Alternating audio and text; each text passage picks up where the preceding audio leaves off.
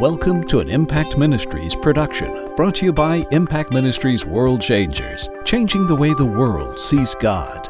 Learn how you can become a world changer today by visiting www.impactministries.com. Now, here's your host, founder of Impact Ministries and developer of Heart Physics, the self-development programs that have changed thousands of lives around the world, Dr. Jim Richards. Hello, I'm Jim Richards, and I'm inviting you to participate in Impact Ministries Cyber Church. You know what? I love Cyber Church. I love being able to communicate and share with people that are all over the world, because I tell you what, by planting this seed all over the world the way we do. And let me say thank you to our world changers. It's our world changers that make it possible for us to create programs, send out books, send out programs, send out CD sets. I'm just so thankful. I tell you, we are touching more people than we ever imagined possible. Today, we're going to be talking about faith and patience. And if I named this what I want it to, I'd probably call it Faith and Patience, the Dynamic Duo for Always Winning, or something like that. Because I'm going to tell you something, patience is nearly never taught with faith. But if you don't have faith and patience, your faith will always become vain faith. This series is always available on impactministries.com. Use it in your iGroups, use it in your church. We want to bless you. I'll be right back. I got a great free download for you this month. It's my personal exercises for operating miraculous faith. These are exercises that I developed over the last 40 years that have made it possible for me to win against insurmountable odds. Let me remind you, this entire series is about winning the war for your faith. And I don't know if you recognize what a war there is for your faith. Your children at school are being persecuted. They can't wear anything that's Christian, but Muslims can say prayers. They can do anything they want to. But I'm telling you, there is a massive Christian persecution that's happening all over the world, and it's coming to America. It's already here in the form of censorship. It's already here in the form of political correctness. It's already here through the government. It's here through education. It's here through the media. It's here through almost every outlet that we have. And I'm telling you, it's only going to increase. And the people who do not know how to stand under pressure without wavering are absolutely going to fall apart. And I don't know about you, I don't plan to be in that number that are part of the great falling away. Listen, we're talking about faith and patience. These are two factors that are very rarely ever preached about at the same time. And most of what I've ever heard taught about patience was just about suffering for no particular reason, just so you get tough. You know, that's not it. But I made this statement earlier in the introduction, and that is that faith without patience will nearly always result in vain faith. Now, let me explain what vain faith is. Vain faith is where you have real faith. Matter of fact, vain faith is probably the most destructive of all the types of faith that the Bible talks about. You know, the Bible talks about great faith. The Bible talks about little faith. The Bible talks about perfect faith. The Bible talks about dead faith. And the Bible talks about vain faith. And all of those are factors that we need to understand if we're going to always win the battle for our faith. So I want you to understand vain faith. And this is why it's so destructive. Vain faith is real faith in the beginning. In other words, you are actually for real believing it. You know, you are experiencing it. You know it's yours. And then something happens, and usually it's the fact that we take our eyes off of the prize and we put our eyes on the circumstances or on the pain or on the person that's opposing us. And when we do that, we actually, because we change our focus, we waver. Our attention goes there, and then our emotions begin to go there. And when our emotions begin to go there, we start questioning our faith. We start questioning our confidence. That's where we start this whole process of wavering. Now, here's the problem with vain faith, is at some point, when you fall into this process of wavering, you will reach a place where if you don't zero in on God and on the promises of God, what you have in Jesus, you will eventually succumb to the emotional pressure and you will cast away your faith. And all you'll ever remember is you'll look back to the fact that, hey, I really believed this and it didn't happen. But I want to tell you something. The promises of faith belong to those who endure until the end. The end of what? The end of whatever it is you're believing for.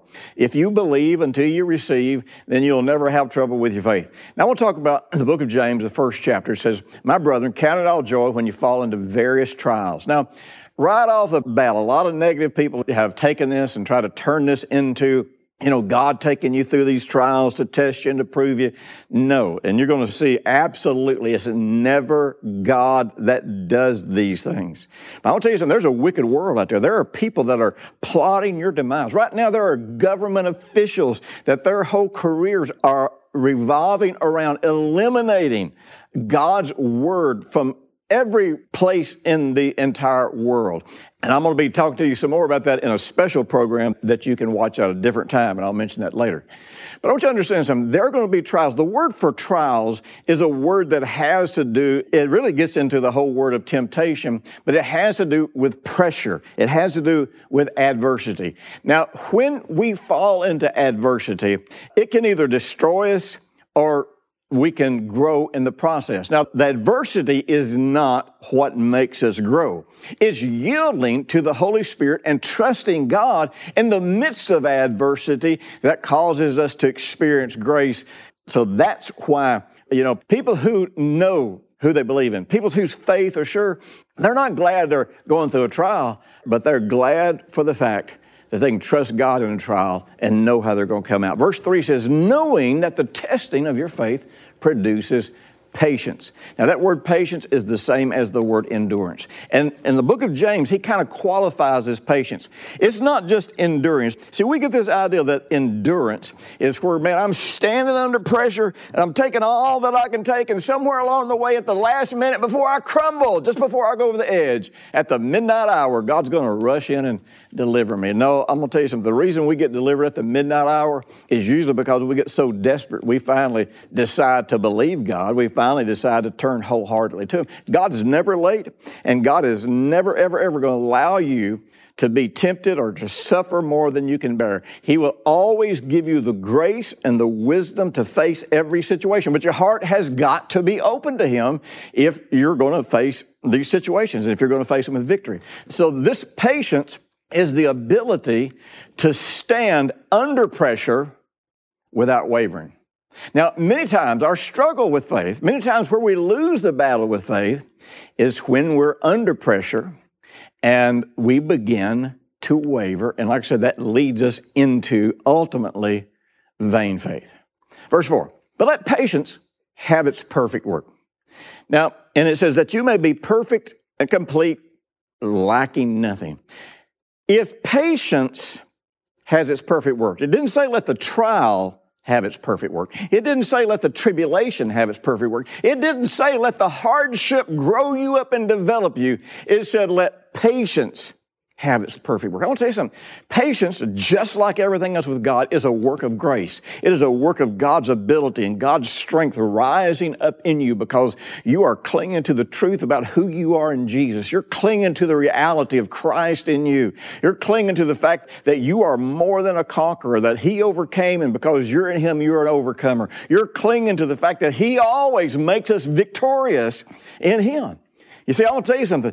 And when you do that, an endurance, a strength is coming up in you, and it is that patience that when it has its perfect work, is going to make you complete, lacking nothing. I'll tell you something, I can use some of that. So I want you to understand, remember this, when we face trials or tribulations, they can work for us or they can work against us. Keep in mind that this scripture, the sower and the seed, and really Jesus used this statement in many places, to him who has, more is given.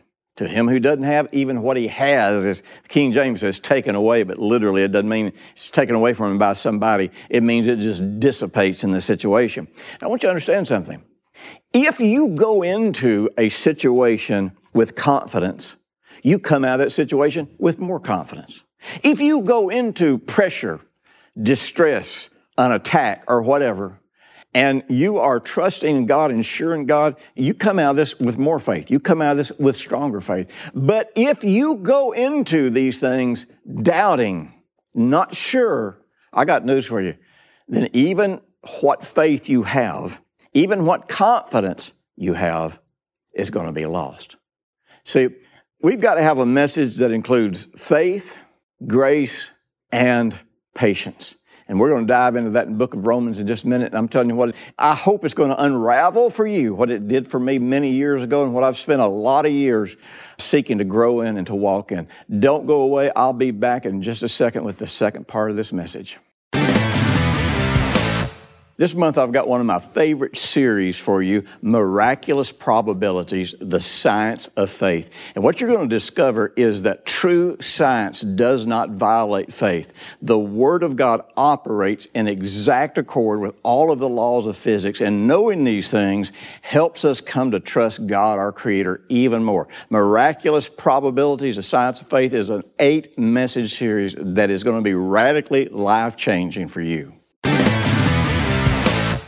Romans chapter 5, starting in verse 1, is just such an incredible verse. Listen to this. It says, therefore, having been justified by faith. You know what? There's two aspects to that. Number one, first and foremost, it was the faith of Jesus that obtained my righteousness, but it's my faith in Him and what He has done that brings me into what the Bible calls reconciliation or the exchange. And so once my justification, my process of righteousness is rooted in faith, it says, then we have peace with God through our Lord Jesus Christ. Now, this is so incredible. You know, the word peace in the New Covenant is much like the word shalom in the Old Testament because it has to do with health, healing, emotional peace, and is very often used in the original language in relationship to people having physical healings. And so the peace of God is a tranquil state of mind that comes from knowing that all of your needs are met through the Lord Jesus Christ. And also the covenant of peace, the peace of God, is the peace that comes also, because you know that God has made peace with you through the Lord Jesus Christ. He's not against you. He's not out to get you. He's not out to hurt you. And when you know God is not the source of your problem, I got news for you. You're going to be incredibly stable through every situation. Verse 2 says, through whom, through Jesus Christ, we have access by faith into this grace in which we stand. So I want you to understand something. A lot of stuff being taught about grace out there, and some of it's some really good stuff, some of it's some really whack stuff. But I want you to understand something. You cannot separate faith and grace because you only have access into grace based on your faith. See, when you believe the truth about who you are in Jesus, when you believe you have what God says you have, when you believe you can do what God says you can do, when you believe you are who God says you are, then the grace, the ability, the strength, the divine capacity that operates from your heart, that comes by unmerited favor because you have acceptance and love and approval with God, all of that manifests in you when you believe the truth about you in Jesus. And so it says that we have access by faith into this grace wherein we stand. You see, our ability to stand is not because we grit our teeth. Our ability to stand is not because we pray real hard and scream at the devil and, you know, all this. It's about, in our heart, believing the truth about Jesus and who we are in Jesus. And it says that grace that works in me when I believe the truth makes me able to stand. And by the way, that's standing without wavering. Listen to this.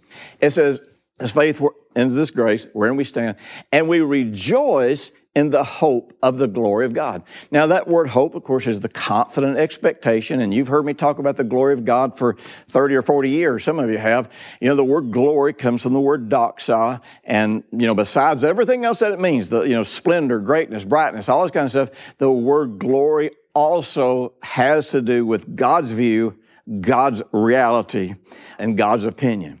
And so, see, what I stand in and what I rejoice in, and by the way, that word rejoice right there means to joyfully boast.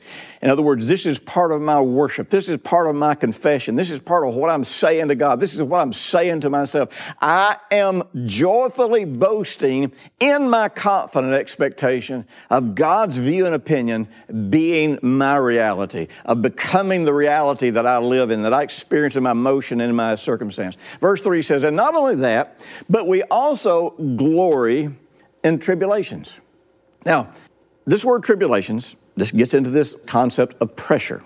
Anything that creates pressure. Now, am I glorying in the fact that I am in tribulations? No, I am glorying in the fact that I stand confidently in Christ. I'm glorying in the fact that Christ in me is the hope of glory. I'm glorying in the fact that the grace of God is working in me. So when I face tribulations, the fact that I'm glorifying God by acknowledging. And by the way, I'll tell you something, one of the highest forms of worship, one of the highest forms of praise is not just thanking God for everything going right. That's thanksgiving. That's thankfulness. But one of the things about praise and worship, and the root words of praise and worship, are the concepts of saying back. When I acknowledge back to God what He has said to me and about me, what His Word has said, when I acknowledge that back to God as my reality, I want to tell you something, that does a work in my heart. And that is, I think, the highest form of praise and worship. So it says that knowing that tribulation works perseverance or patience. Now, here's the deal. Every time you go through a battle and win, something happens. Number one, you grow personally. Your confidence in God grows. But another thing that happens is that means that when you face your next tribulation or your next pressure, you're not nearly as afraid as you were the last time. You know, this is why I tell people, it's important to win every battle. It's important to choose your battles and win every battle. Because if you give up too many times, like if something gets hard and you give up, and you think, well, that's not that important. You know, I know I'm kind of jumping from thing to thing, but they all fit together. You know, years ago, in my prayer organizer, when somebody would walk up to me and want me to pray about something, I wouldn't say, yeah, I'm going to pray about it. I'd say, tell you what, you pray about it and let me agree with you. And that's how it really should happen if it's their burden. But because once I wrote something in my prayer organizer, I'm still this way today. Once I write something down and make a commitment to believe God for it, I am not going to stop until I see it come to pass or until I've crossed over to go be with Jesus. And because of that, I have seen a lot of incredible, incredible miracles. And because of that, and seeing those miracles come to pass, seeing those prayers get answered, I have confidence when I enter into tribulation, when I enter into pressure situations. You know, one of the things that I would always do when I would start to pray about something, I would write it down. I would write down the outcome I was looking for. I'd write down the date that I started, speak into this. And by the way, by praying, I'm not talking about begging, all that kind of stuff. And the day that thing manifests, I would circle it in red and write the date in red. And man, if I ever got discouraged or every time I faced a challenge, I'd look at my prayer organizer and I'd go through those pages and go see all those red circles. And I'll tell you, just in a matter of minutes, it'd be like, you know what? I don't have to be afraid of anything. I know what the outcome is going to be. So tribulation produces this ability to stand under pressure without wavering. And then verse 4 says, and perseverance produces character. Now, see, this is the deal. That's what we're lacking. Man, when we think of character, I think our mind goes somewhere a little more legalistic. We go to a flawless, ethical, moral, situation. A lot of times people with character get in trouble, but they get out of trouble because they got character. But by and large, people with character, these are people who embrace God's values, God's standards, God's morals, God's ethics. And so what happens is, like I said, we go through this cycle and we trust God and we win, and patience then comes alive inside of us. And it is that patience that builds character. The word character means experience. Something that is tested and found to be valuable. One translation says it like this, and I love this, proven character. You know something? See, your faith is all theory until it's put to the test. Now, the test is never God. The test may be sickness, financial pressure, trouble in a relationship, temptation to sin, to commit evil of some kind. It may be issues with your children. It may be issues with raising your children. I mean, there are all kinds of ways that pressure can come into our life. Now, Unfortunately, some people have been kind of taught to believe that there's a place where you can have faith where you're just not going to have tribulations. Well, you know what Jesus said? Tribulations are going to come and offenses are going to come. And if Jesus said it, man, we might as well know it. We might as well expect it. But when we face those things, yes, grace for grace is going to come alive. And if we choose, we'll face something, even if we don't know how, we choose, I'm going to trust God through this. I'm going to walk with God through this. I'm committed to, you know, what God has to say about this. Then what's going to happen is in that situation, we're going to come out the other side of it. And now our faith has been proven to be valuable because it worked. Therefore, we're standing stable. Therefore, we have character. And it says, then character brings hope. Well, what is hope? That expectation of good things, the expectation of winning the next time. And, you know, the amazing thing is, the more confident you are when you go into a situation, the more absolute your faith is, the quicker that thing is going to be over. You know, people write me all the time and say, well, when is this going to be over? And, you know, this sounds kind of challenging, but it's going to be over when you believe in your heart. That's when it's going to be over. And that doesn't mean you don't have faith. It just means that you're struggling right now. That's all right. We all struggle with different things. And the Bible says this about hope. In verse 5, it says, and hope does not disappoint because the love of God has been poured out in our hearts by the Holy Spirit who was given to us. I want to tell you something. Through the process of walking through pressure and trusting God, we will experience God on many levels, on levels we never expected, on levels that we never, ever understood. Through those situations, we're going to discover that if our heart stays open to Him, we're always going to have His leadership. We're always going to have Him showing us the way to go. We're going to experience grace, which is going to give us a strength and a power that we didn't even know that we had. Yeah, I remember the first time my life was ever threatened for the gospel. There was a group here in Huntsville that called themselves Christians, but really weren't. And I started winning a bunch of their kids to the Lord, and these people would have done it. These were serious people. They called me and they said, you know what? We'll have you killed if you don't leave our children alone. We don't want them believing what you believe. And I'm going to tell you something. Joy exploded up into my heart. You know, and I had many attempts made on my life. Back when I was a street preacher here in Huntsville, I had a guy come to my house to kill me. I had people arrange to catch me out and minister on the streets in places where I had no protection and plan, you know, to beat me to a pulp. I've got to tell you, I experienced God's grace. I experienced strength. I experienced a courage that was beyond the courage that I had of myself. And see, all of these things that help us to stand, all of these little victories that we have through this just cause us to be completely, completely confident in the love of God. So listen, here's the deal. You've got to come to the place to where you absolutely enter every situation expecting to win, and then you walk yourself through the process that it takes to win. Listen, I'll be back in just 1 second with Mentoring Moment. Don't go away. Be sure and get this month's special offer, Miraculous Probabilities, the Science of Faith. I am telling you, it's going to bring science and the Word of God in alignment with your heart for incredible faith. I want to invite you to World Change Your Weekend, July the 15th, 16th, and 17th. This is an annual event that we host to say thank you to all of our world changers, to all of the people that help us take this gospel to the ends of the earth. Listen, there's going to be several speakers, people that are making this journey and making it work in their life. There's going to be incredible praise and worship. We always have some of the best praise and worship. I'm going to invite some of our early church members and ministry team members in, and they're going to be here and be a part of things. And I'm telling you, it is going to be an incredible celebration. You do not want to miss it. But here's the deal. We only have a certain amount of space, very limited space. So there is no registration fee to attend. But if you want to attend the event of the year, you got to go to our online registration form, fill it out, let us know. We'll save you a place.